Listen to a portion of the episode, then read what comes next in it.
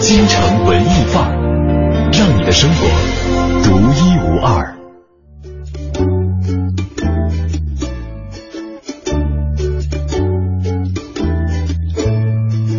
京城文艺范儿，让你的生活独一无二。欢迎大家继续锁定文艺之声，收听我们今天下午的节目。你好，我是盛轩。你好，我是黄欢。嗯，又到了周末放空版啊。对你知道黄欢，我我就是我一直没好意思说啊就是你知道为什么都叫周末放空版吗？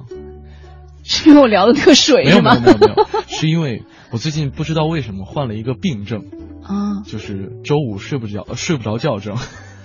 是因为周六早上要上早点到的原因吗？就就早点到我也觉得周末的早点到真的特别的坑人，就上的我其实也很不舒服，你知道，身体各方面啊。你说周五，从周一到周五我都放空，呃周一到周五都睡不着觉啊。就睡不好啊，。对，其实这个是对我来讲，周末就就就周五晚上会更加，呃，强烈一点，因为可能我们大家都知道，这个周五的晚上这样一个黄金时段是各个电视台。去兵家必争之地，嗯然后可能各种精彩节目都是罗列在周五的这样一个晚上。对，然后呢，像昨天晚上的好声音啊，爸爸去哪儿、啊，爸爸去哪儿大家都在看。虽然说就是里面还有一点点小小的槽点，但是这些槽点都被我们化成了一种玩笑。直到我今天早晨，我看到了一条新闻，嗯就是说挪威发明了一种全新的节目类型，嗯，叫做慢节目。慢电视，慢电视而且据说已经成你知道是吧？对，而且据说已经成为这个国家的一种潮流趋势。啊很多人都会想，什么叫慢电视？我告诉你，慢到什么程度啊？啊它它有三大类型的节目是非常的受欢迎。嗯一个呢，就是用镜头嗯一直拍摄一团燃烧的柴火，从它被点燃 到它熊熊燃烧，到它逐渐熄灭，可能有十多个小时的时间，镜头一直对着它，嗯。也就意味着说，如果你看这个台的话，你十几个小时只能看到那团火，可能无非就是火大一点，火小一点，这是其中的一个。而且特别可爱的是，就因为我们看的是文字版的新闻嗯。哈，它上面写的是说有这个专家讲解，还有配乐，对。难以想象。对那我啊，火又火又烧起来了。就你会哎，但是我有的时候想哈、就是嗯我听过一个说法，说那个孕妇不是经常情绪不稳定嘛，但是嗯为了孩子的心理健康，你必须要让自己情绪稳定下来。那有时候没法控制，你怎么办呢？于是就有这个专家呀，就说跟那些呃怀孕的妈妈准妈妈们说，你们这样。呃，当你们觉得自己的情绪可能马上要起来、有起伏的时候，嗯，你家里常年准备，啊不是常年嘛，就这一段时间你家里准备一缸鱼，你可以一尾，也可以两尾，反正一、嗯。一缸、大缸、小缸都随你。嗯你觉得你情绪不好，你赶紧走到他面前，你就看着他。嗯你可以看两个小时，你也可以只看十分钟，直到你的情绪平静下来为止。你什么都不要干，你也不要想，你就你的眼睛盯着鱼，然后你看着那个鱼鳍、鱼尾在摆动，在水里和怎么怎么样和水互动，嗯。你就看着看着看着，你的情绪就会稳定下来。啊这是一个调节心理的很一个很好的方式哈。对对对确实现在可能我们生活节奏有点太快了，然后大家想慢却慢不下来，嗯而且呢，就是我们可能会。特别想有效的管理自己的时间，比方说嗯现在也有很多成功学啊、时间管理学的这些书籍和讲座啊，大家都从中可能去安排自己的这个生活和工作。对，但是我们会发现，就是其实人的一生的这种时间哈、是一种加速度的一种进行的方式。对比方说从七到呃一到七岁的时候，我们都说那是漫长而又快乐的童年。嗯因为那个时候我们还没有一种格式化的一种生活的方式。但是七岁到十四岁之后，就是我们可能会上了小学，每年可能会分为寒假、暑假，或者说嗯期中考试、期末考试，这样有了一个固定的时间节点之后，就会变得速度更快一些。对然后越往后越快，越往后越快。所以黄欢刹不住你知道黄奶奶现在七十三岁，现在还 就是觉得啊，我现在思维还能那么快。快，对对对，可想小时候得多慢。是，所以呢，我们在这样一种特别快速的生活节奏当中，就特别希望自己能够浪费一点点时间。对对，所以呢，今天跟大家分享一个话题，就是说，你平时会做哪些浪费时间的事儿？别人觉得浪费时间，但是你觉得很有趣，哎，对是吧？就是你做起来特别的来劲儿。啊，大家。包括看这个电视上熊熊燃烧的火呀，对，而且刚刚说到的，就挪威还有一个、嗯。一个一一个一档节目特无聊啊，嗯。就比如说还有他们就十二小时电视采访，对对，连连续十二小时的电视电视采可，能内容也是挺乏味，无非就是东家长李家短的这这一类的东西。好浪费时间啊。哎，但是挪威人非常的享受，而且据说收听率还爆表，收视率爆表，收视率。不愧是做广播的人啊。对。对，而且呃，还有比方说连续拍摄这个一艘游轮的几天的航程，就是对就相当于把一个摄像机架在那儿，然后这个摄像机也不动，嗯。也不剪辑，就摆在那没有任何重点，没有任何编辑在里面就。相当于把你放在那个摄像机那个角度上，让你静静的看待这个世界发生的一些变化。做五天，做五天，而且因为这个之前这种无聊的节目呢，收视率爆好，所以今年的挪威广广播公司要再推出另外一档慢节目，就是连续直播一晚上的编织冬衣的过程。织毛衣。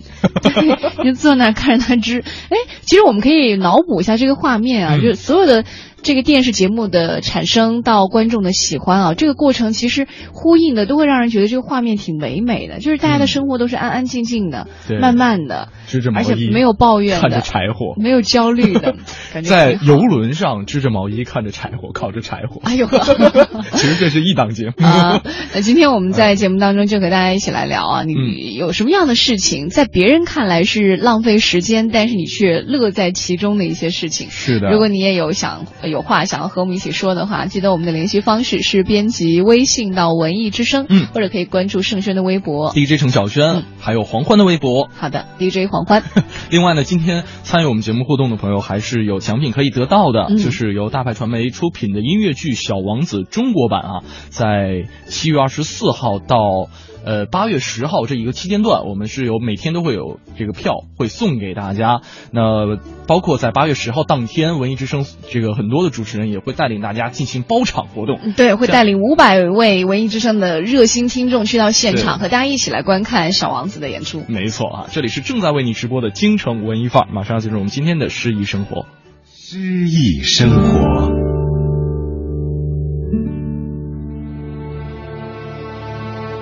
乞丐，艾青，朗诵，王勇。在北方，乞丐徘徊在黄河的两岸，徘徊在铁道的两旁。在北方，乞丐用最使人厌烦的声音呐喊着痛苦，说他们来自灾区，来自战地。饥饿是可怕的。它是年老的失去仁慈，年幼的学会憎恨。在北方，乞丐用固执的眼凝视着你，看你在吃任何食物和你用指甲剔牙齿的样子。在北方，乞丐伸着永不缩回的手，乌黑的手。要求施舍一个铜子儿，向任何人，甚至那掏不出一个铜子儿的兵士。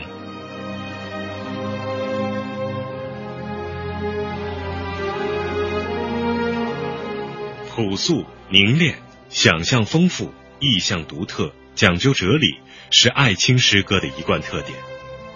艾青的作品一般是描写太阳、火把。黎明等有象征性的事物，表现出艾青对旧社会的黑暗和恐怖的痛恨，以及对黎明、光明、希望的向往与追求。从诗歌风格上看，解放前，艾青以深沉、激越、奔放的笔触诅咒黑暗，讴歌光明；建国后，又一如既往的歌颂人民，礼赞光明，思考人生。他的《归来之歌》内容更为广泛。思想更为浑厚，情感更为深沉，手法更为多样，艺术更为圆熟。艾青以其充满艺术个性的歌唱卓然成家，实践着他朴素、单纯、集中、明快的诗歌美学主张。本单元节目内容由 AM 七四七娱乐广播独家制作，友情提供。是否还记得，一起看烟火？我在你眼里看到闪烁，冷冽的寒风把你吹向我，抱你在我怀中，没想太多。爱情里的心动，常常让我难以去琢磨。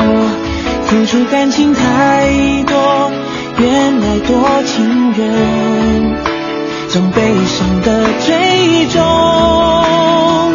想起你的拥抱，这感觉短暂几年。在你我之间，有时说变就变，就像烟火，下一秒消失不见。想起你的微笑，这画面短暂几年，放在心里面。你说过的永远留在昨天，就当它是我最美的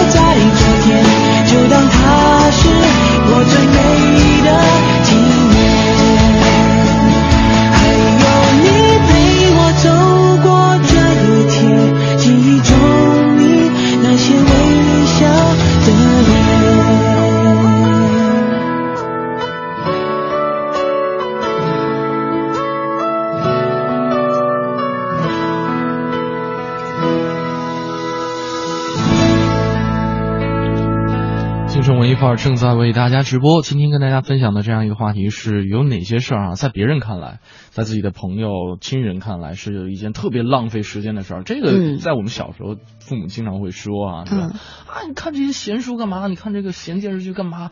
啊，这个太浪费时间了。但是，事实证明他们都是不对的。嗨 我趁我爸妈听不见，赶紧先说一下。小时候没少被压迫、啊。对，压迫到现在。对，然后呢，这个这些浪费时间的事儿，是你做起来乐此不疲，还特别来劲儿的啊。两路平台，一路呢是我们的微信公众平台四个字的文艺之声，另外还有我们俩的个人微博 DJ 郑晓轩和 DJ 黄欢。今天是有音乐剧《小王子》的演出门票要送给大家。嗯，哎，我刚刚在听啊，听你说这个四个字的文艺之声，我在想会不会有人以为我们的微信平台就叫四个字的文艺之声？以前我们快乐早点到就是另外一档节目的这个听众，我们当时说到就是呃我们的这个呃微信平台是什么什么什么啊，然后比如说我们会说呃什么是什么的什么，嗯。就是比如说快是呃什么快，对对对，嗯。乐是欢乐的乐，然后大家把那个写了一写在后面，哎呦，还有人问我说 为什么我就找不到呢？啊，这个就是我们看起来特别浪费时间的事儿，大家做起来特别乐此不疲了。对对对，你现在有什么事儿是你一直到现在你都在做着，但是可能你周围的人觉得，哎，太没劲了。呃，就比方说，我特别喜欢研究做饭啊，呃，之前好事儿啊！没有我我是那个女人听了都会心花怒放。我可能会会有一点点偏黑暗料理，就是我是属于 OK，我已经固有掌握的一些菜品，那我可以做的很好，但是呢，我不能安于现状，啊我喜欢自己开发一些。但是呢板蓝，根煮泡面什么的，是吧？呃，还还没有那么极品，就是我 就我做菜的一个原理就是西瓜红烧肉有什么料就往里放什么料。哦，就自创。你会给他们起名字吗？呃，还好吧，就是哦对，其实我也喜欢大杂烩嘛。对对对对，就是特别有意思，因为就是他会跟因为你的这些所有的奇思妙想啊，嗯你会每每一道菜的口感不一样，会有嗯很多的欣喜，而且你在做的时候，你永远不知道等待你的是什么，这个很有意思。没错哈，嗯呃，然后就是可能做一百一百道菜，尝试了一百次，只有一次是还不错的。对，但是下次你想做的时候，就怎么也找不着。我放什么来着？你知道最近那个谢霆锋的十二道锋味很火吗？啊我没看但是听说了呃对，然后这个我就想起来。第二期的时候，他是帮张家辉去找回十二年前的那样一个味道。哦我就一直在想，我说，如果说当时就是厨师的一时兴起，可能嗯随手就加了一味料，对反而是留在了张家辉的味蕾当中。对，然后记了十二年，那谢霆锋怎么才能找到他？所以那一这个那一集哈，最后的结尾没有给出一个明确的答案，到底找到了没有？对，没有给出一个正确的答案，他只是给张家辉营造了一个比较温馨的当时谈恋爱的那样一种氛围，哦可能说 OK 亲情或者说爱情会比找味道更重要。哦，他找的其实是当时就是身体感官上的一种体会了，对可能未必真的跟味蕾的那种感受有关。嗯，然后我们今天说到了这个，刚刚其实我我还之前上节目的时候还跟生轩说到，其实我是一个特别喜欢干无聊事情的人，而且比如说发呆，我真的可以坐坐一天，嗯。就没事儿我就坐地板上，真的？对我就不知道。就是小时候可能就是被压迫的太多了吧，嗯。就是因为爸爸妈妈给你的概念就是你不能浪费每一分时间，但是现在我突然觉得我坐那儿什么都不想，我的内心是最愉快的。嗯。你就是你，比如说你把家里打扫干净了，你所有东西都收拾好了，你也没有工作的事情要想的时候，嗯。然后你就坐那儿，哎呀全部放 完事儿了 老头乐一拿，就特别开心。像前两天和同事出去打车，我们就嗯想了一个特无聊的事情，怎么了而且就是比如说我们本来是。并肩站着打车，嗯后来看见远远的车来了，然后我们立刻分开一两米的距离哈，我就跟他说：“我说这样吧，我们假装抢车。”我说这肯定是大明的主意。我们我们就假装不认识，嗯然后完了就抢车，要还要争执。我说你可以推我，然后完了我还可以推你，然后我们推着推着我们就推上车，在车里还吵，最后你要把我送回去。师傅，呃这个车门一关，师傅你去哪儿啊？我去五棵松。你去哪儿？我也去五棵松。那走吧。哎，大明啊，没有，其实之前设想的一定要有那种很激烈的，然后就是那种像街头那种、哦那种素质很低的人那种争斗，你知道吗？然后互相谩骂的，结果就是你那你吃亏了。你头发长啊，是吧？打不过，打不回过。头 我把头发一绑，不是，就但是你知道，就是有的时候吧，你不怕不怕，就那句话怎么说？不怕神一样的呃，对手，对手，就怕猪一样的队友。队友总是不给力，就是你在很严肃的你，是说外形还是说心理？就大家自己揣测吧。啊就是在嗯总总你很想去达成这件事情的时候，总会笑场，嗯就这件事情没达成。但是我想总有一天我要完成这这样的事情。你换一个对手吧，那你换一个对手。我 我找一找一演员去。对，找一个演员。我们来看看朋友们的留言吧。呃，这个小桃这位朋友说了，说做手账啊，他说是对，就是这个记账应该是对对对，就是呃手贴本我我。我我没做过，我也没有对他进行一个就是仔细的研究，但是我嗯看我我我妹妹特别喜欢做手账，嗯而且她是那种特别可爱的那种，他画画很好看，哦。而且那种就是卡通哦动漫风很萌的萌萌哒的那种感觉哈、然后呢，他可能会比方说去看一个演出，然后会把这演出票留下来，就贴在手账的一侧，然后另外一侧会画一些他当时看演出的一些心情然后配上一些文字，哎就很有很很像现在网上就是流传那种心灵鸡汤之类的一些文字。哦。然后比方说他去武汉去那看个樱花，武汉。对，嗯然后去去他他没有画樱花嘛哦对他他是见男友。他吃吃东西吃东西，一样呃画画一碗热干面啊，哦然后画一段鸭脖子，哎，真 好！哎，这个手账记起来，其实也也不算浪费时间啊，就起码我们听起来是非常美好的事情。而且他可能时不常的会翻一下，他跟日记还不太一样。它比照片有意义，对，得吗？它比照片有嗯意义。嗯，就照片下面，如果你加上一些字和图画也行，但是别光是照片。像我们长一辈，就包括爸爸妈妈、爷爷奶奶那一辈，他们那个时候拍的照片，不管是黑白的还是彩色的，他们都会在后面啊有一些背书，嗯。或者是在这个照片的下面，他们会写上字，用或者用钢笔啊，嗯。或者用铅笔，就是写上啊，比如说摄于哪一年，呃，对对，大概那一类的哈，就是啊呃，摄于哪一年，然后那一年可能就是比如说长牙了啊，啊。就说到我小时候，就比如说长牙了，照片会走路了，照片背啊后拿透明胶绑了一颗牙。哎呦呵，刚长的就被拔下了，太委屈了，完全是被动换牙这个。太痛苦了。对。嗯，然后再来看看这位朋友，呃，哎。你看这边有朋友跟我一样，说是下厨房啊，呃，这个下班之后回到家大概六点半，然后呢会做一顿可口的饭菜，一直到啊七点多。那、平时休息的时候也爱下厨房。哎，我觉得说这个，呃，浪费时间，嗯有可能是因为初步阶段，就是初入这个行业里边的，他他会有一些浪费时间的事情出现。如果说你已经成为大手大手了，或者说这个熟手了，你切菜三分钟，然后颠勺两分钟，然后五分钟菜做好了。那应该就不算是浪费时间。哎，但是其实，在做菜上，你真的可以花很多时间，就不管你是老手还是新手。就比如说，我现在做菜，我就喜欢做那种青菜，它不是一边是帮子嘛，嗯一边是叶儿。嗯然后比如说香菇炒青菜，嗯我就 就会，因为香菇和青菜你可以摆出各种不同的造型，比如说我一定要一绺一绺的把每一根青菜都给它捋好，就是码的齐齐的。拿手，哎，没有没有没有，一定是用不是有点筷子，咸。加点水。哎，这个没摆好，再拿手摆一下。对，然后在那个香菇，你可以把它摆，你可以摆成一艘小船，摆在那个帮子那儿。真的啊然后对你还可以摆在，就比如说你的那个青菜，你摆在盘子的一侧，然后香菇堆在另一侧。嗯你可以想象，你可以吃的时候告诉你的家人说这是一颗大肿瘤。因为你经常摆的很好看，我不想看到他们觉得很欣喜啊，或者嗯很开心的表情，我想看他们很恶心的表情，就特开心。我说，哎，这是青菜的大肿瘤一颗。这也是我们暗黑料理界的一个奇葩。对，今天跟大家分享一个话题，就是呃，有哪些事儿是别人看起来特别浪费时间，但是呢，你做起来却是乐此不疲，特别来劲儿了。两路平台等待你的留言，而且呢，今天是有音乐剧《小王子》的演出门票要送给大家，而且不限数量。如果说你们是不限数量的，为什么我们就限呢？我们票多 圆你们点儿。打开手臂，我们来啦！马上整装出发，准备冒险出航。就抱抱浪花，亲亲太阳，热情的沙滩会让人把肚灼伤。快张开嘴巴，大声嘻哈，丢掉烦恼的事，一起玩耍，一起玩耍，别再多废话，喝可乐吧，赌气迫不及待掉进海洋，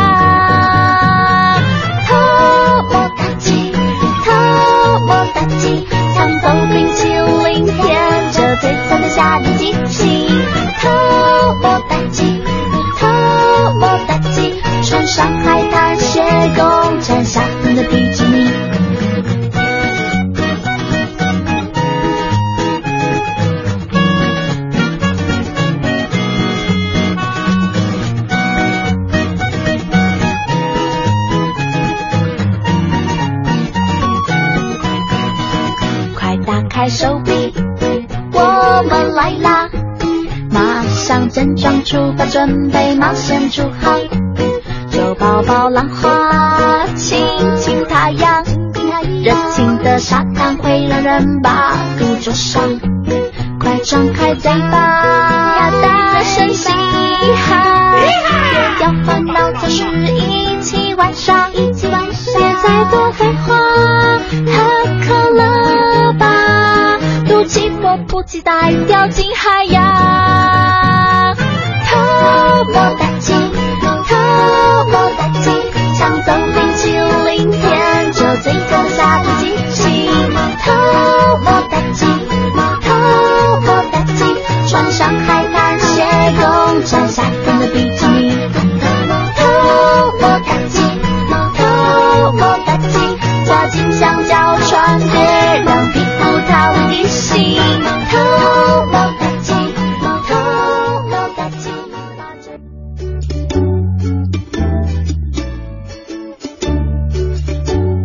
休息之后，欢迎大家继续回到我们今天下午的京城文艺范儿。你好，我是盛轩。你好，我是黄欢。嗯，今天跟大家说的是，呃，有什么事儿哈，被别人觉得看起来是特别浪费时间的一件事儿，但是呢，你做起来却是，哎，这个特别来劲，对，乐在其中。生如夏花说了，说别人吧，哈哈，我暂且把这个词定义为我家老公。啊，他说我特别喜欢看北京青年频道的夜间节目。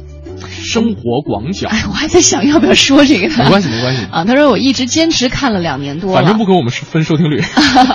他说看着专家老师们对所有家庭矛盾事件的分析点评啊，我觉得收益良多。嗯，我家那个他却认为这种节目啊纯属浪费时间。嗯，他认为这些出问题的家庭琐事呢，纯粹是因为家庭成员的思而不学加犹豫不决。嗯，小不忍于是乱了大谋，想通过一个电视节目来实现是不可能的奇迹。嗯，对于他这种认识呢，我也懒得争论，挨了很多次骂。我也依然坚持每期必看。嗯，呃，首先啊，我没看过，啊，我没看过这档节目，但是类似的一些节目，我确实是每期必看。嗨，哎呦，对对对对对对，我每期必看啊！你不看你怎么知道人家好还是不好呢？是吧？对，但是基本上这种节目就看一期就觉得就能就能知道差不多，就是因为它里边啊，嗯，怎么说呢，就是请到一些。比方心理学家呀，什么家庭问题纠纷专家呀，什么调剂调剂员呐，对，对他可能会给你一些指导和建议。但是很多家庭积累出来的矛盾，真的不是那么三言两语说三言两语能说得完的，一期节目真的说不完。但是呢，呃，你要专家还得体现出专家的样子，嗯，他必须得。站在一个很大的高度上去看那些非常细小的琐碎的事儿，嗯，所以我觉得指导意义并不是特别的大，嗯，那我不知道是那么多人看呢。呃，就看别人家不嫌事儿大是吧？就是 对啊，浪费时间嘛，挺舒服的。不是，我是觉得哈，浪费时间这件事儿未必是一件坏事儿。嗯，对，就像刚才我们俩在这个我们节目刚开始的时候也曾经说过哈，呃，它它它它有一定的心理治疗作用。现在其实发呆已经变成了一种时尚或者说治疗的一种效果啊。呃，像这个逸轩说了，说美化 IDK 算不算？呃，美化 A P K 是什么？就是那个手机上的那个那个那个包啊，那个那个那个那个，像美图秀秀那种吗？呃，不是不是不是，就是那那个安装包啊。嗯。呃，他就玩那个安装包吗？就是或者。呃，因为他是用的安卓，我我没我没仔细研究过，然后他有可能会把图标，比方说可以换一个图标，比方说那个电脑里边不是可以换吗？就把我的电脑改成我们的电脑，大概那一类的是吧？对对对对对对，学的真快！哎呦天哪！对，还有这个。逸轩说了，说呃哦，他还补充了一下，他说类似的调解类节目，我是坚决不看，太过狗血。哎，他说这点也对，就是因为里边很多的矛盾冲突是已经提前设计好的，嗯，就是甭管说是专家还是说。呃，这个当事人都是按着台本来说，有有有这种可能性哈，我们不不完全造冲突是吗？对对对对对。但是你不得不承认的是，这一类电视真的是让很多的这个原本想要去跳广场舞的大妈们，就老老实实的守在了电视机前。嗯嗯，也不好说是好事坏事。我觉得跳跳广场舞，其实如果真的不扰民的话，对也挺好的一件事情啊。而且，但是就成了组织之后，你知道大妈们是特别乐此不疲的，而且他有有胆量，纪律性。对，没有他有胆量了。你知道，就是呃，处在黄奶奶这个年纪的哈，这个基本上一个人少女的年纪干什么一一个人去做一些什么。这个事情可能会觉得啊有点害羞，嗯，但是当一群人跟你一样的人，同时处在这样一种处境的人，同时去做一件事情的时候，你就觉得胆量特别的大，有组织了的感觉是吧？背后有靠山了。对对对，呃，其实我之前还真的看过一份研究报告，是关于看电视的，倒不是说说其不是说电视这个行当怎么样，那只是说对一些比如说年纪到了五六十岁、六七十岁的年长者来说，嗯，呃，建议是少。看电视，多出去活动。你可以听广播，你可以做其他的健身的运动，你可以走到大自然里去去旅行都行。你可以读书，你可以打麻将都行，但是不要看电视，因为他最后得出的我忘了那个过程是怎么样。最后得出的就是好像多，如果你一天到晚沉溺在电视机前的话，是容易得老年痴呆的。这个不是我个人说的，不是出于任何的行业的角度，只是说它有一个简单的调查报告。回家我把电视砸了，免得我得。你还年轻。今天我们在互动话题当中和大家一起说到的是，嗯啊，有什么样的事情是别人觉得浪费时间，但是你却觉得非常的有趣，而且乐此不疲的一直沉浸在其中的？如果有的话呢，记得和我们联系，编辑微信到文艺之声，或者你可以关注主持人的微博，一个是 DJ 程晓轩，还有一个是 DJ 黄欢。嗯，马上进入我们今天的我在北京城。你知道的，你不知道，你不知道而想知道的，你想知道而没法知道的，关于北京城的一一切，我在北京城。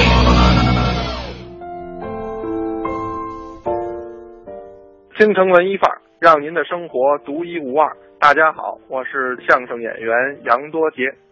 昨天呀、咱们给您聊到了鲁迅先生在北京待了一些年，逐渐手底下也有钱了，就将自己的母亲三弟，包括已经来投奔自己的二弟周作人，哎，一起聚合在一处，买下了八道湾胡同的宅子，也就放弃了在绍兴会馆的这个古树书房，全家都搬了过去。这八道湾胡同这宅子呀，实在是不小，这是一个前后三进，还外带一个跨院的大四合院。这鲁迅呢，他住在前院，母亲跟朱安呢，哎，也就是鲁迅先生的原配夫人呢，这俩女眷住在中院。周作人、周建人这兄弟俩以及他们俩的家人呢，都住在后院。这院里啊，前前后后、老老少少，一共住了是十二口人。这是鲁迅先生全家离开绍兴老家之后仅有的这么一段共同居住的时光。起初啊，这院子里每天真得说是欢声笑语、其乐融融。这个时候，鲁迅先生心情不错，他很有兴致的就在院子里种了丁香，还有青杨。他很想把这个新家呀营造成他们江南的那种庭院风格。舒畅的心情呢，使得鲁迅先生这创作呀，哎也十分顺利。他在这儿写下了《风波》《故乡》《社戏》《呐喊》啊等等脍炙人口的名篇，并且完成了《中国小说史略》上卷，这也是一个大部头的文学作品。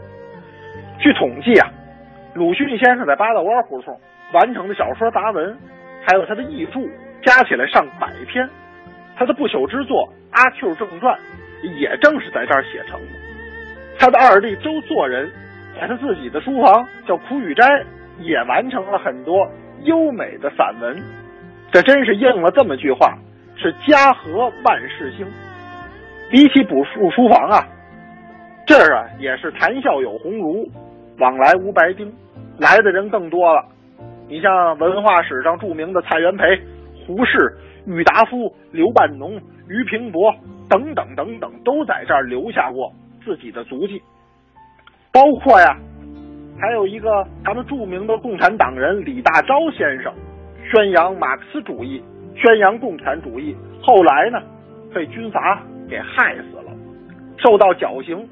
李大钊先生遇难之后，鲁迅先生十分的仗义，将烈士的子女就接回到了八道湾胡同的这所宅院避难，而后呢，也是由周家兄弟亲手安排，让李大钊先生的后人或去日本留学，或者呢奔赴延安，投靠了革命。到了一九二三年秋啊，和睦的大家庭发生了变故，原本是同桌用饭的二弟周作人，突然间改在自己的书房里吃饭了，不跟你们一块吃了。没过几天，这周作人呢，又给自己的兄长写了一封绝情信，不许鲁迅以后再到他住的后院来，并且拒绝了鲁迅要交换意见，哎，要问问这是怎么回事的请求。鲁迅说：“咱们是怎么个矛盾呢？”周作人避而不答，反正就是一个原则：我不见你。同胞手足啊，竟然突然间走到了这般田地，这里边啊，那也是暗藏着玄机。那么周作人说，到底与鲁迅有怎样的矛盾，才使得亲兄弟还要反目成仇呢？多杰明天给您接着说。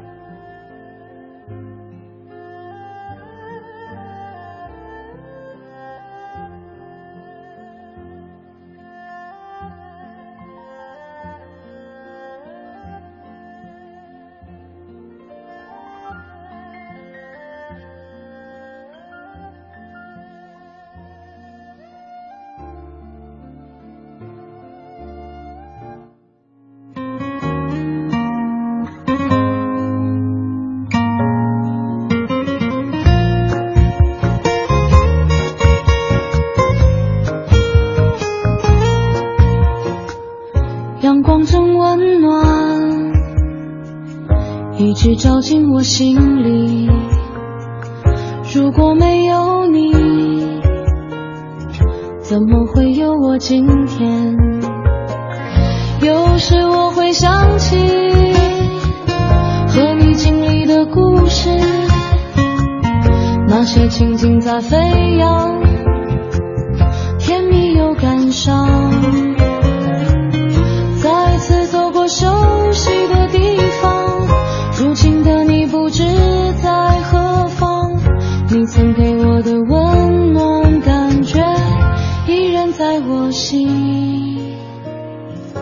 如果再见你，又是怎样的情景？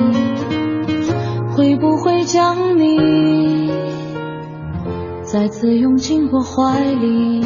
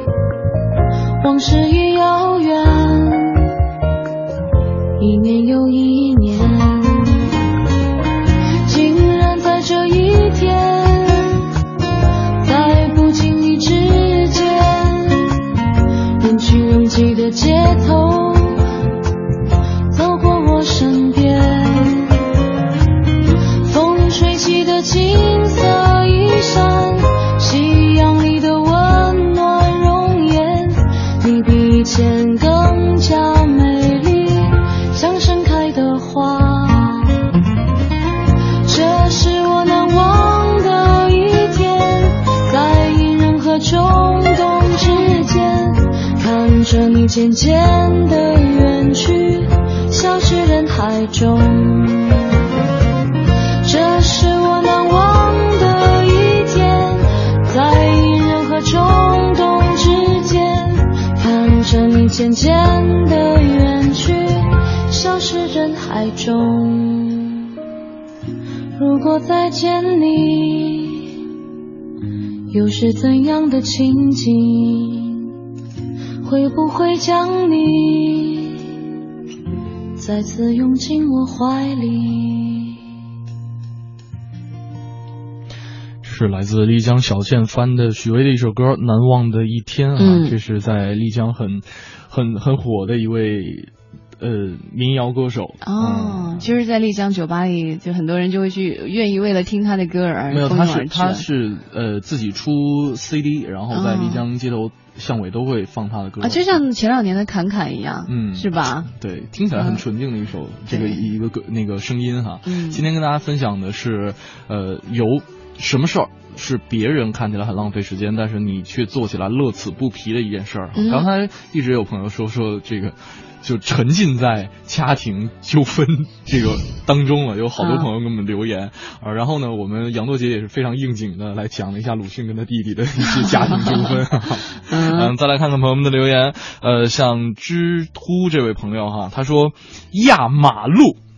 压马路，对，他说有一次呢，跟同事加完班就去大排档，一边去吃夜宵，一边去喝酒，然后喝到凌晨三点，也算是微醺吧，酒量不错。这个，然后呢，这个我们都知道，这个因为微醺那种感觉啊，是很难睡觉的。除了我，我是个这我是特别案例。哎，昨天还跟朋友聊起来，就是人在喝酒啊，酒精其实它会刺激让你更兴奋的。嗯就是如果你没有喝醉的情况下，就嗯微醺，其实你会特别兴奋。是你除非喝醉了才会睡着。没错，啊然后呢，他就开始走回酒店，走了两个小时，也没聊什么，只是说呃沿着这个呃后海的路走，走了很舒服，然后呢，走到酒店也就醒了，刚好嗯睡一会儿就可以上班了。嗯，然后他又说说，其实恋爱的时候压马路也是一件很棒的事情，就在那里走啊走啊走，有一搭没一搭的聊，倒不是缺钱消费，只不过呢是觉得跟爱的人、对的人一起去走路，希望路是没有尽头的。嗯，其实北京的马路，他说是我见过最美的，但是没有和爱的人压过啊。上个月去的时候，和好友从景山公园压到了三联书店，嗯，路过故宫，六月晚上的风吹着，非常的舒爽。嗯，你看，呃，咱们之前也是聊过，嗯。说这个北北京哪儿是遛弯的一个好去处，哦，适合恋爱的一些，适合恋爱遛弯的地方是吧？介绍到了很多什么景山啊，对天坛公园呐、都适合。嗯哎、他刚刚他说，呃，两个人在一块儿走路哈，觉得和爱的人走在一起，希望路没有尽头。我就想到之前有个朋友跟我说过一个特别美的一个画面，嗯那个时候北京下雪了，嗯然后他跟他女朋友说，说我们就这样一直走走走，就走到白头，因为下雪了，你走着走着头发是不是就白了？啊，我觉得好美啊，听上去。但他们还是分了，就是我们不管结果怎么样，但是说给我听的时候，我就觉得很感动。嗯，哎，我平时其实也是特爱遛弯儿，但是呢，呃，就是人家叫压马路，你叫遛弯儿，你们完全不在一个境界。遛弯儿，我就想到是手里还提了个鸟笼那老大爷，你知道吗？北京老大爷。哦，在压马路的过程当中，对对对。你知道我刚才我我为什么今天要给大家放丽江小仙？因为我就是好几次就是在压马路的过程当中，可能会在这个天桥上或者说地铁的地下通道里听到一些流浪歌手的歌声。嗯，我可能有好的吗？有好的，真的有。呃，我记得在海淀王庄地铁站那附近，当时是从那附近不是有购物中心嘛，然后就是逛了好长时间，然后出来就在附近转，转完之后就听到。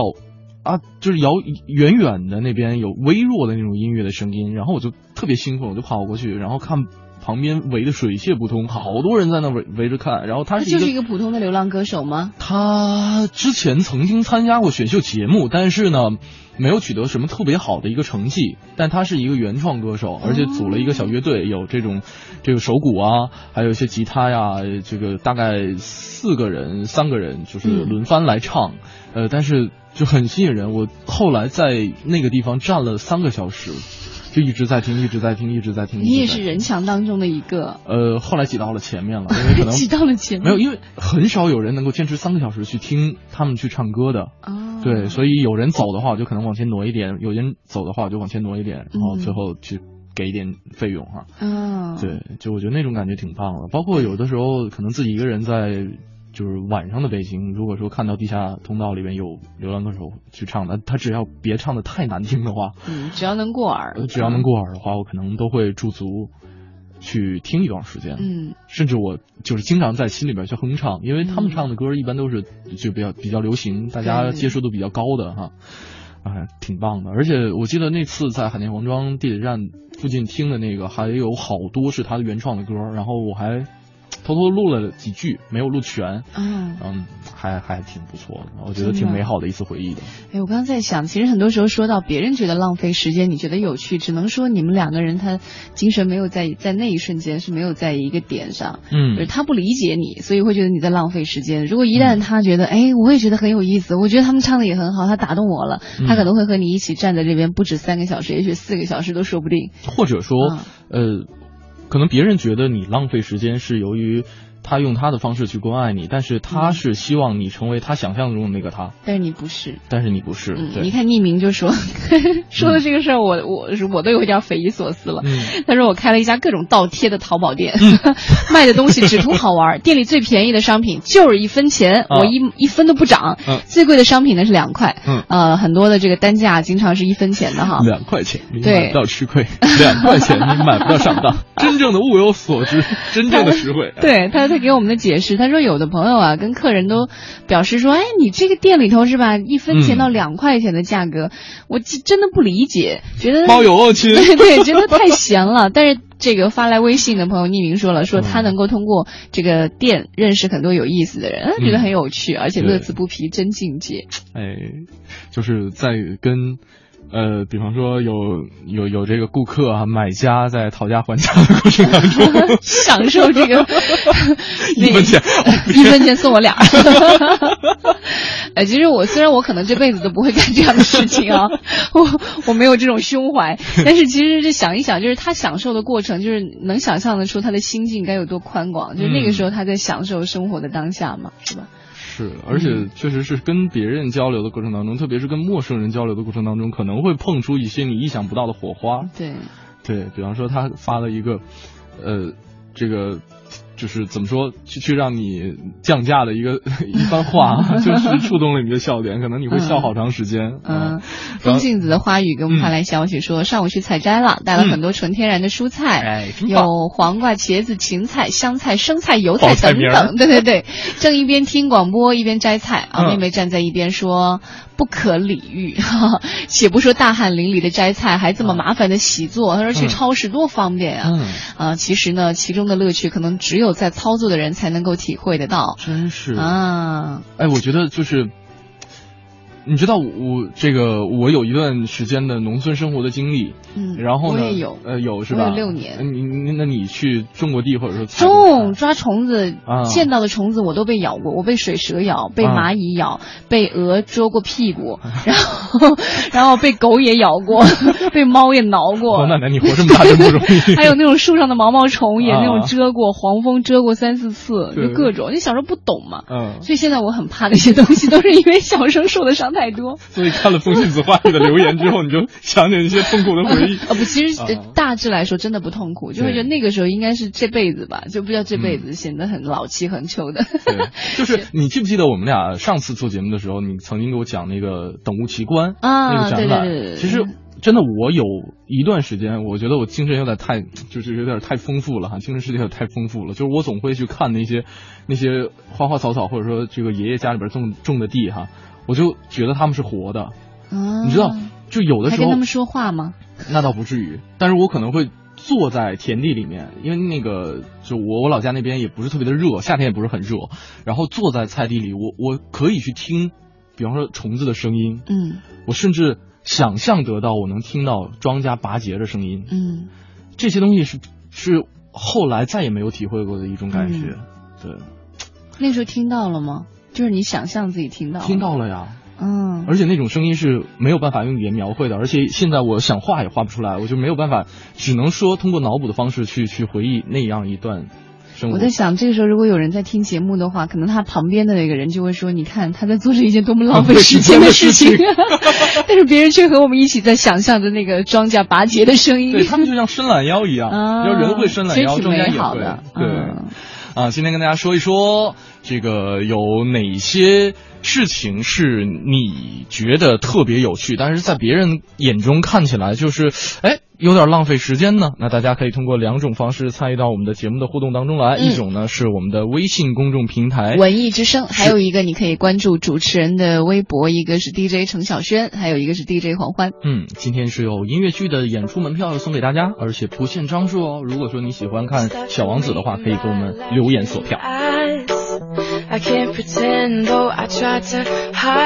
like you. I think I felt my heart skip a beat. I'm standing here and I can hardly breathe. You got me, yeah.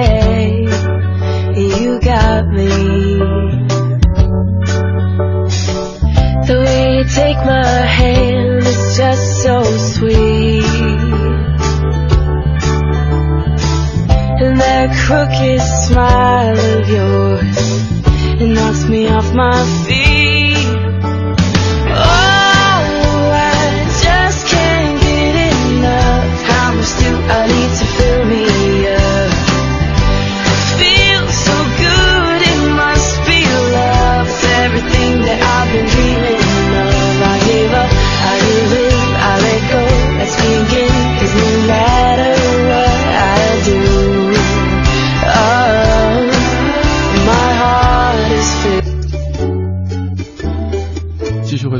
当中，这里是京城文艺范儿。你好，我是盛轩。你好，我是黄欢。嗯，今天跟大家说一说浪费时间，什么事儿是别人觉得浪费时间，你做起来乐此不疲的？对，其实最后说来说去，你看看了这么多，我们都觉得挺好玩的。嗯，就是因为在分享过程当中感受到了他分享过程的快乐，对，是吧？像这位朋友说说看云哈，说在飞机上，在星空下。在山顶上，在田野里，在大门口，哎，各式各样的云哈。这个老是幻想自己在云上睡觉，这病的不行。开个玩笑啊，这个。然后呢，突然间云破了一个窟窿掉下来了，然后另一朵云又接住了我。哎呦喂！哎，很美耶。对。他说云变化的样子就好像动画片啊，一会儿是龙，一会儿是狗，但是都那么美。嗯、记得小时候看一篇文章，老师要大家写游记，有钱人家的小孩去大峡谷看瀑布，没钱的人呢在家里看云。我觉得能够静静的看云就很幸福。呃，我跟他就是我特喜欢看星星。嗯。小的时候在柴火垛上去看星星，嗯、躺在那儿。但是你想什么了吗？没想什么，就是就是看，就是待着呢看，放空自己一个人。然后可能长大了之后出去旅游，在海边，在山上，呃。包括去这个寺庙里待过的一段时间，也是晚上跑到山顶去看星星。哎，你会觉得我们小时候可以找到银河，但是我好像成年之后就再也没有见过银河了，不管在哪儿。也可能我没去到。小的时候，我觉得星星多的时候，我当时还没有银河的概念。哎，小时候不是有那种文章吗？我告诉你，有有一条这样的银河穿过天空啊。对对对对对，就是就还没有密集到那种程度了。嗯，说明你们家的这个空气啊，真的挺好。但是现在也看不到了，对，就只能够看到你了不起看到满天繁星了，但是已经看不到银河了。嗯，然后朋友说，我那么爱看云，上天就给了我一份常常要出差坐飞机的机会。嗯，我觉得自己很幸福。对，都是随手拍的照片哈。出国际差呢，我就爱坐窗口看云；去北京出差就不是很必要了。可能你也拍不到。云彩的颜颜色不是特别好，嗯、像刚才风信风信子的话语又补充了一条，他说下乡的时候呢，每次收工回来，总喜欢在门前的小河边。什么都不想的坐着，背后的青山，尤其是满坡梨花的时候，特别怀念那份安静的享受啊。嗯，想要票可以啊。哎，我觉得看云啊是一个真的很好打发时间的事儿。我突然想起来小时候就是。妈妈，因为她要工作很忙，你老缠着她，她也很烦。于是她就把我带到，嗯、当时是在学校嘛，她学校工作，嗯、学校二楼有一个大凸台，嗯，她就把我放在凸台那儿，嗯，她就说，呃，给我两件事，第一件事就是数过往的，因为可以看到马路上的汽车嘛，嗯，你就数，等数够了一千辆，就向他报告一次，其他时间都在那数，这是第一件事儿。第二个就是看天上的云，嗯，你集齐了。二十五种还是五十种动物？就是你每看一朵云，你得想象它是一条龙，对不对？哦。然后那个那块云，那那团云可能是一条鱼。嗯。然后就集齐了二十五种吧，好像是。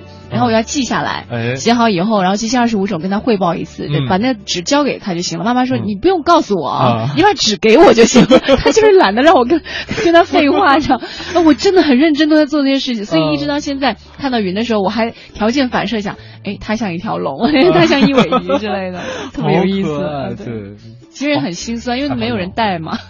没有，你不觉得很享受吗？那个时候是特别享受，就觉得就是那个时候我是特别讨厌去缠着家长的，就是吗？那可能我性格比较粘人吧，就因为我妈说那时候带去上班，我一定要挨着她，就哪怕是我手手指甲能够抠着她个裤边都行，就那种，就可能大人比较讨厌吧。但是我觉得确实发呆是一件特别让大脑休息的事情，嗯，就是你能够。去滋养一下你的脑细胞，嗯，你看你你看着云彩，还能够想象那么多种图案，那么多种动物，那么多种形状。哎，你这样说起来，我就在想，我曾经有一次发呆最开心的一件，就是不叫开心吧，不是那种愉快的开心，是那种内心的平和、平静的、愉悦的那种感受，还真的就是一次发呆，是吧？就是有一次，那时候不知道可能有点矫情吧，就觉得生活总是那么不开心，嗯，就自己随便去，本来想去火车站，嗯，这火车站人太多了，就跑。汽车站，坐了一个长途大巴，坐了六个多小时，从南昌坐到了武汉。嗯，因为没去过，后来想武汉我也没什么认识的人，转了一天，我又从武汉坐到荆州，因为想去看那边的一个博物馆的一个展览。去到荆州以后，就展览馆没开门，但是旁边有个寺庙开门了，我就进去寺院里。当时我还记得有太阳，有葡萄藤，大概那一类的，还有僧人，嗯，人不多。后来我就坐在了一个长椅上、长凳上，还是石凳之类的那种，我就坐在那儿。过了大概五分钟、十分钟吧，就来了一个僧人，嗯，我们俩就一人一头，就这样坐着，嗯，你也不会觉得紧张，也不会觉得尴尬，或者觉得互相都没有觉得被打扰。大概坐了一个下午，应该有三四个小时，嗯。然后他就先走了，他走了我就走了。哎，你会发现这种场所是特别适合发呆的，，对特别适合慢下来的。，对，你也没有没有顾忌嘛。比如说，如果是在公园长椅上，说实话，可能我还会顾忌一下，就是他有没有打扰我，我有没有打扰他之类的。嗯，呃，来看看欣欣说了，说正在去做美容的路上。哎呦呵，很多人都觉得这是在浪费时间，但是我却很享受啊，给自己一个放松的时间。嗯一方面啊，你说，嗯，很多女孩做美容就是一个放松，有时候你可以睡觉，你可以聊天，你不用想工作，挺好的。最主要就是睡觉，对吧？另外，其实我觉得大家觉得这是在浪费时间，我觉得很多应该是男人的一种看法，因为嗯不可避免的去不抵抗，没有是不可避免的去抵抗衰老。嗯衰老这是每个人都必须要经历的一件事情。你知道，在很多女人看来，并不是说做美容可以让你瞬间变得多美，它嗯真的就是只是给自己这样一个机会去好好的对自己。你确定吗？我就这样，起码就你，因为你也知道你的底板就是那样儿，你不可能因为一次按摩或者一次美容，一米二这个儿永远都长不到一米六啊不可！能会变成那个叫什么林志玲是吧？啊 你就是那样了，你你无非就可能因为收拾还稍微好一点儿。嗯不，真的，我我现在可能小的时候会想买很多很多的衣服，嗯会换不同的包，换不同的鞋，然后会觉得自己可能幻想自己是那个时候我们喜欢李嘉欣嘛。嗯但是现在我真觉得，就是你不管穿什么，你弄什么，你你就是你，嗯你永远是独一无二的。你可以披头散发，你也可以打扮的很精致，它都是你。嗯那你我我就是不主张说你披头就是太邋遢，嗯但是。就是可能你能改变的不是已经不是你的外形了，你能改变的是你的性格，哎可以你的体态，你的对你的心心态，对对对，这真的不是原来我会觉得，哎呀什么呀，你就长得不好看，你就说这种话，但现在我真的是那么觉得，嗯，但是呃，我是曾经听到过一种说法哈，呃，是说其实现在的这种。怎么说？呃，架构之下，我们可能会更加的，甭管说是小孩儿也好，老人也好，都是集中的看向这种黄金年龄，就是二十五岁或者是三十岁嗯这样一段黄金黄金年龄。那可能小孩儿，因为现在确实有这种现象，就小孩儿越来越不像小孩儿，可能嗯看起来很成熟。包括我们小的时候，其实也有这种心态，希望自己能够快快长大。那老人可能也希望自己把自己打扮的漂漂亮亮的，嗯去去去这个适应这样一个环境年龄的这种呃市场竞争力吧。包括我觉得就把自己打扮的精致好看，嗯我觉得没有问题。但是你不能说我所有的重心都放在这个上面，我就指着我这张脸，然后打遍天下都不怕，那不可能的。还有得有特点对啊还得会跳广场舞。得有自己拿得出来的东西才行。是的啊，今天跟大家分享一个话题，就是什么事儿被别人认为是浪费时间，你却觉得很有趣。两路平台等待你的留言。那一路平台呢是我们的微信公众平台，四个字“文艺之声”，大家搜索这四个字哈，去去寻找一下就好了啊。订阅号里搜索，在留言框下留言。另外可以关注我们俩的个人微博 DJ 程小轩和大呃这个 DJ 黄欢对啊。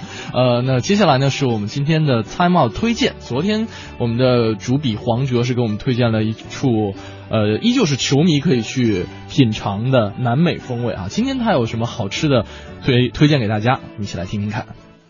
Time Out 推荐，负责一切享乐。Time Out。昨天呢，为您介绍了吃在北京的巴西菜，是 A 组，B 组是卫冕冠军西班牙。无论这世界足坛啊，还是世界厨坛，西班牙一直都是实力派。只是呢，在零八年的欧洲冠军之前，他们的国家队并没有令人信服的统治力，只有皇马跟巴萨两支俱乐部拿得出手。这就像西班牙菜，其实早早就进了中国，但长期以来呢，却只有宫体北门的阿仙蒂等寥寥几家来撑门面。曾几何时，三里屯长出一座奇形怪状的纳里花园，而自发围绕其居住营生的西班牙人，把这变成了北京腹地的小西班牙。从楼下那家原料一般、服务也一般、唯有弗拉门戈现场表演营造的风情不算辜负的卡门，到那家售卖各种原产地食材和红酒的西班牙食品店，然后楼上相继开出高大上许多的阿瓜、米嘎斯和拿伊后。老饕们来此，往往不为龙虾饭这样的硬货，而是为了追求舌尖蔓延开的西班牙深慢生活。以阿瓜为例，牛肝菌薄片配松仁酱和茄子泥，酥炸火腿蘑菇球、什锦海鲜馅儿，让西班牙红椒这样的 tapas 才是这里的人气之王。别看体量小，却极其考验厨师的功力。除了餐点，他们还贩售西班牙的其他生活方式，比如空间设计、露台和室内的无缝衔接以及最大化利用。还未曾用餐呢，就给人很舒服的印象分。去年，随着国安俱乐部和皇马联姻，与之俱来的产物也有一座餐厅里的皇家，就是波尔塔二十西班牙餐厅。波尔塔是西班牙语 “buelda” 大门的音译。顾名思义，餐厅就坐落在北京乃至中国足球的圣地工人体育场的二十号看台的下面。从出生时便定位为，并非只是在中国满足人们对西班牙的想象，而是做水准可以开回西班牙的餐厅。因此呢，即便是小吃，都是五 G 火腿这样的顶级货。像最平常的夏日酒精饮品三个利呀，都是由每日新鲜水果加上身价不菲的优质马提尼泡制。而包括了雪茄吧，收藏了不少关于足球珍贵纪念品的二楼，大可以承接相当于准国宴水准的顶级晚餐。因此呢，您在这儿喝到维加西西里亚、Unico 这样的西班牙酒王，也就不足为奇了。正如同川菜有自贡，粤菜有顺德，西班牙也有自己公认的美食窝子。巴斯克地区的圣塞巴斯蒂安，像马德里的。米其林餐厅呢，都以出品正宗的巴斯克菜为荣。而开业之初，波尔塔二十就确立了以此地口感为基础的口感。巴斯克火山石煎西冷牛排，鲜嫩到让你再不嗜血也可以大可以选择三分熟，又嫩又瓷实。只有肥美没有腻的比斯卡亚鳕鱼，则是另外一道镇店的硬菜。而作为西班牙人民大团结在餐桌上的代言，这儿的大厨。是一位居西班牙已经十多年，已把他乡做故乡的智利老哥，足见西班牙美食的魅力。这位大厨呢，还擅长出品各地的代表菜，除了塞戈维亚烤乳猪、马洛卡群岛风味的龙虾和红虾，廉价如同马德里市井最常见的土豆火腿炒蛋都不容错过。以至于国安队的主帅西班牙老人曼萨诺第一时间就在北京找到了让他乐不思蜀的感觉。减龄还需系铃人。斗牛士的拥趸想聊足球的伤，最佳的武器依然是和足球有关。西班牙国家队和皇马的主赞助商马后，也就是毛五星啤酒。当然了，Made in China 的西班牙菜也有佼佼者，比如说像目前等待装修后重新登场的马列古老海，即便在十一年内三千，也有着无数拥趸始终追随着那儿橄榄油烫虾仁的味道。还有藏匿于东城胡同里的藏红花，老板。耀阳和李阳抗力直言：“我们要做的其实就是尽力满足国人对西班牙的想象。”刚才介绍到的波尔塔二十餐厅是位于朝阳区工人体育场二十号看台的入口边阿瓜呢位于朝阳区三里屯路八十一号的那里花园四楼，藏红花则位于东城区五道营胡同六十四号。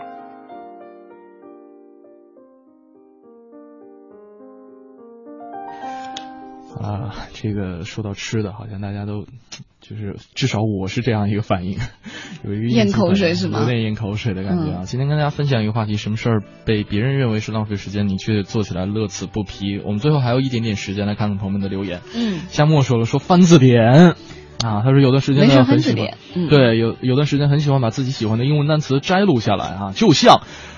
呃，不认识，不认识，不认识，不认识一样的词语，这个，然后呢，还会评选一下自己最喜欢的英文单词，颁个奖什么的啊。Royce 说说了，他说我觉得可能很多人眼里觉得挺浪费时间的事情，就是看地图，没事就看地图。哎，这个我很很是吗？啊，一条街一条街的往下看，虽然没有很多机会出去玩，或者有的地方很远，就在谷歌地球上啊。看得烂熟于心了，嗯，呃，现在在香港啊、沈阳啊、北京啊、苏州这些地方啊，都在地图上逛的，屏幕外面是什么什么什么都知道了，当然被大家觉得很无聊哈，自己喜欢就好了。对，就是呃，比方说想想逛铜锣湾了啊，这个把这个地图放大、放大、放大，三维立体街景地图，哎，往左一点，往右一点，对对对，会不会？因为其实，在很多北方人喜欢说东南西北，对，然后但是南方人喜欢说左右，左右，但是对于一些喜欢。看地图的人会不会说这个往上走，往下走？你往上走一会儿就到了。不会吧？地理学的好人，这个东南西北分的都还不错啊。呃，然后这位朋友有说是。坐公交啊，像幻兽这位朋友说漫无目的的公交哎公交，刚毕业的时候就是一圈一圈的坐。啊，嗯，我是坐过二号线，坐过两圈。哦，是啊，地铁是吗？下错了。对，他说漫无目的的坐公交，原来上大学的时候呢，出了校门口，坐上双层观光大巴，坐到终点站，呃，不下车，等着车回程继续坐，然后呢，坐在你不用再交一分钱吗？他说坐在车上一边看风景一边发呆胡思乱想，是获得内心宁静的一种好法子。嗯，哎，大家获得内心宁静的法子都不一样。对你想翻字典可以，然后我觉得还是有这个自得其乐的一种对做法，就是还可以，好像今天在微信平台上更多的看到的还都是发呆哎。都是发呆。嗯，对，就是什么慢吞吞的走路啊，一边神游物外，嗯。然后还有说什么发呆是个有趣的放松方式，但是别人嗯都认为你是在浪费时间。啊，嗯，后来好像我们看了一些资料，就发呆，其实，在我们的天性当中，应该是先人早就种下了发呆的基因，嗯，就是它会呃让我们在这个对，在这个错综复杂、勾心斗角，也不叫没有那么 没有那么极极端了，就是比较错综复杂的有世界上。极端的环境当中，对，借着发呆这一瞬间，我们嗯得到一个内心上的干净，或者说内心上的一个逃避吧。嗯而且的确也有专家介绍过，说发呆真的是可以减压，而且现在发呆也成为一种时髦。嗯那经常我们在网络上可以看到一些文章啊，就说啊什么时间是拿来呃浪费的啊，什么嗯觉得浪费时间是幸福的啊、大概这一类的文字吧。就年轻人当中发呆成了一种时尚。我记得，呃，曾国藩有一有一篇家书，就是给嗯自己儿子写啊，嗯然后当时里边核心内容就是，孩子啊，你现在吃饭还那么快吗？走路还那么快吗？嗯，其实就是很多事情，我们没有必要为一点小事去去惊慌失措。对对，就是其实慢下来的话，可能会看到很多你平时留意不到的一些景色也好，声音也好，就像我刚才说的庄家八戒一样，去伸个懒腰。嗯，对。要不然的话，嗯像在丽江啊、大理啊，在西藏也不会有这么多从城市里逃过去的人。这是我们与生俱来的一一种需求。对，就在这个地方，好像很多人已经失去了那种表达的欲望。我觉得在北京可以，真的，如果说真的，我觉得呃不单单是胡同里，嗯，就有可能你家里边你有某一个地方你已经好久没有去过，嗯对不对？对可能哪个柜子里面你可以翻出来去整理的过程当中，吓我一跳，然后躲到柜子里面。你可能会会会发现哦，原来这双鞋我已经多久多久没穿，这是什么什么时候买的？随时随地都可以产生对，就没有必要说是必须要走出去才能够看到不一样的世界，对吧？好了，今天节目该说再见了。对，到这里要告一段落了，非常感谢各位的全程收听。在节目之后呢，你也可以关注央广网来关注节目的回听，嗯，三 w 点 cnr 点 cn。对，没错。那在整点过后是我们的置业大观园，呃，也希望大家继续锁定文艺之声来收听更多精彩的节目。那今天获奖的几位朋友是欣欣、风信子的花语，呃，还有逸轩这三位朋友。好，在节目之后将会和您取得联系。嗯，好的，那今天节目就这样。好，我是黄欢，我是盛轩，拜拜拜